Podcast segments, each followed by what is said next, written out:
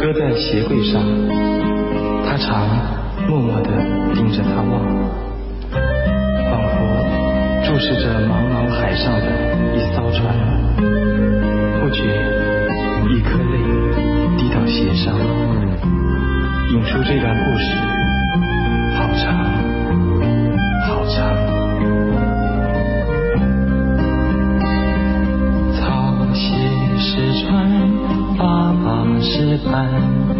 奶奶的叮咛在漫长，满怀少年时期的梦想，充满希望的起航，起航。船儿行到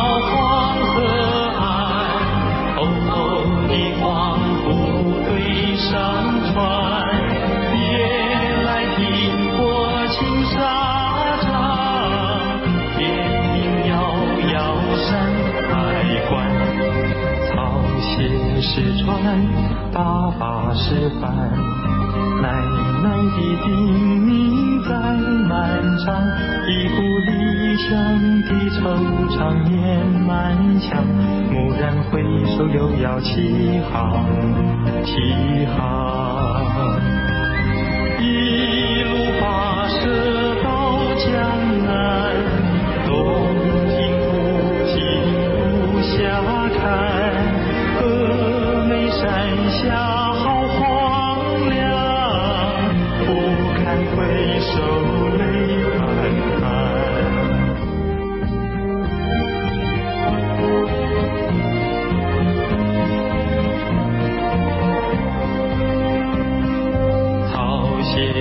船，爸爸是帆，故国的叮咛不敢忘，将人无奈笑别的悲伤，信誓旦旦又将起航，起航。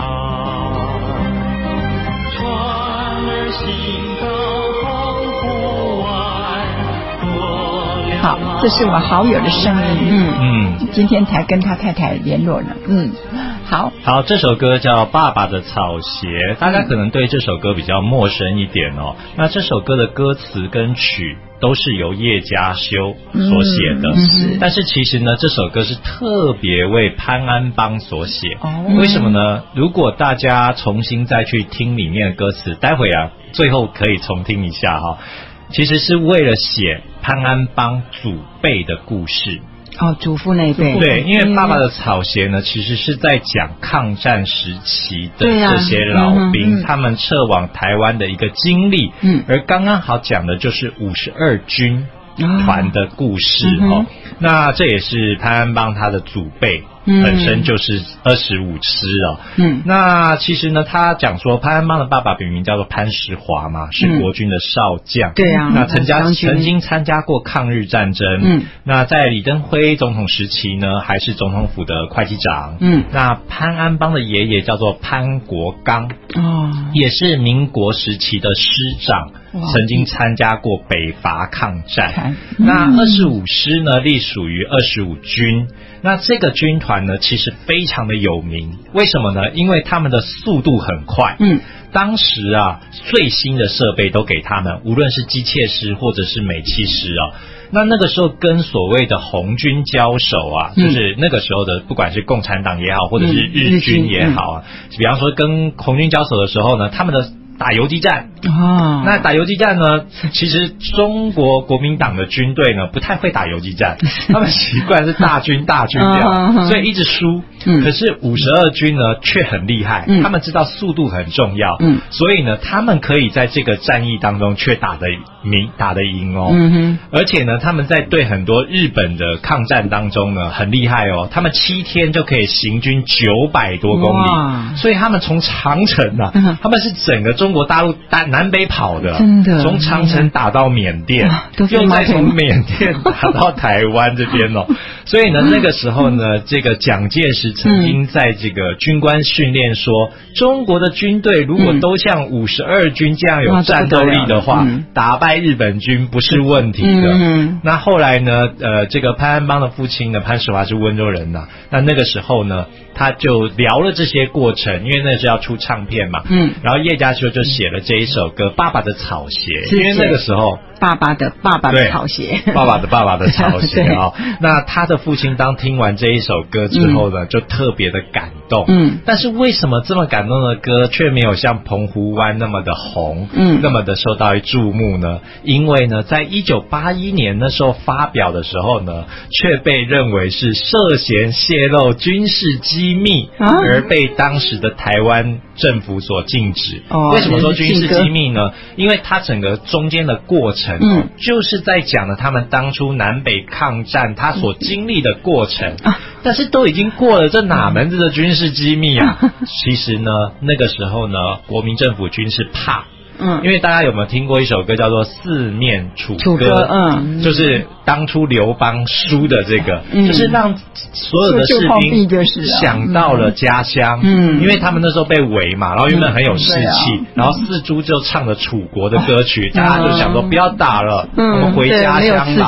那那个时候正当就是国共在抗嗯。对抗的时候，嗯。那叶家说虽然推出了这样的歌曲，但是国民政府军怕说很多的士兵听完以后就想说算了，不打了。没有战斗力了。对，不要打了，嗯。我想我爸爸，我想我妈妈了。嗯，所以呢，国民政府军就故意把它列为禁歌。嗯。一直到了解严，二零零五年以后呢，潘安邦重新发行的专辑里面呢，有收录了这一首歌。但是那个时候呢，我们台湾已经发生了剧烈的变化。那个时候刚刚好就是由陈水扁总统，嗯。在作为一个社会风气的领导下，嗯。那那个时候正在讲到的就是本土意识，嗯。所以这样的歌曲呢，并没有受到一个重视，哎。反倒呢是对岸，对岸怎么会对这个东西有兴趣呢？嗯。因为其实他在讲的东西是很广泛的，除了是对思乡以外，还有就是抗日那一段当时候的感觉。嗯嗯那其实对于中国大陆的他们也是抗日也是一样啊，嗯嗯有很多人出去以后就嗯。再也没回来了，嗯。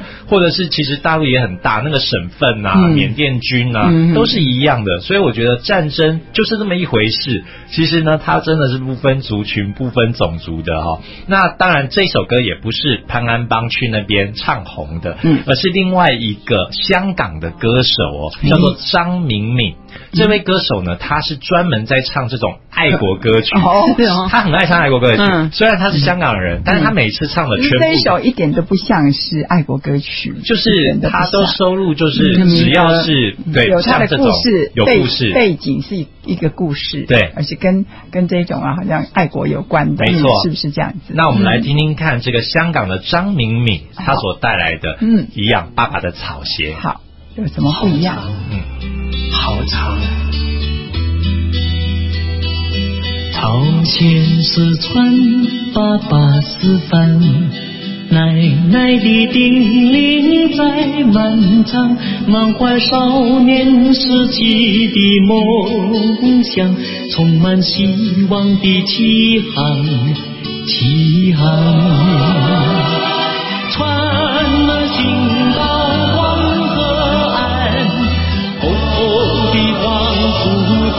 上船，夜来听我金沙掌，天明遥遥山海关，朝鲜四川，爸爸四番，奶奶的叮咛在漫长，一股理想的酋长也漫长，蓦然回首又要起航，起航。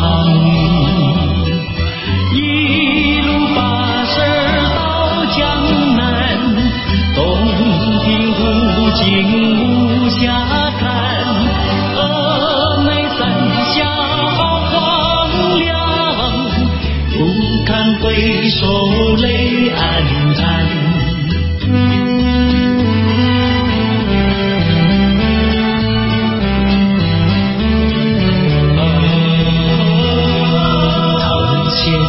四川爸爸示范，故国的叮咛不敢忘，强人无奈小别的悲叹，信誓旦旦又将起航，起航。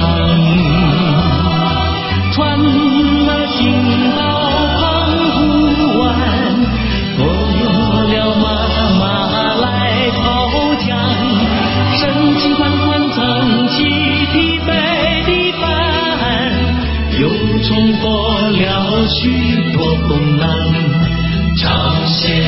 船，爸爸示范，远远的故乡在召唤，满载半世纪漂泊的沧桑，全航的船儿快来靠港，靠港。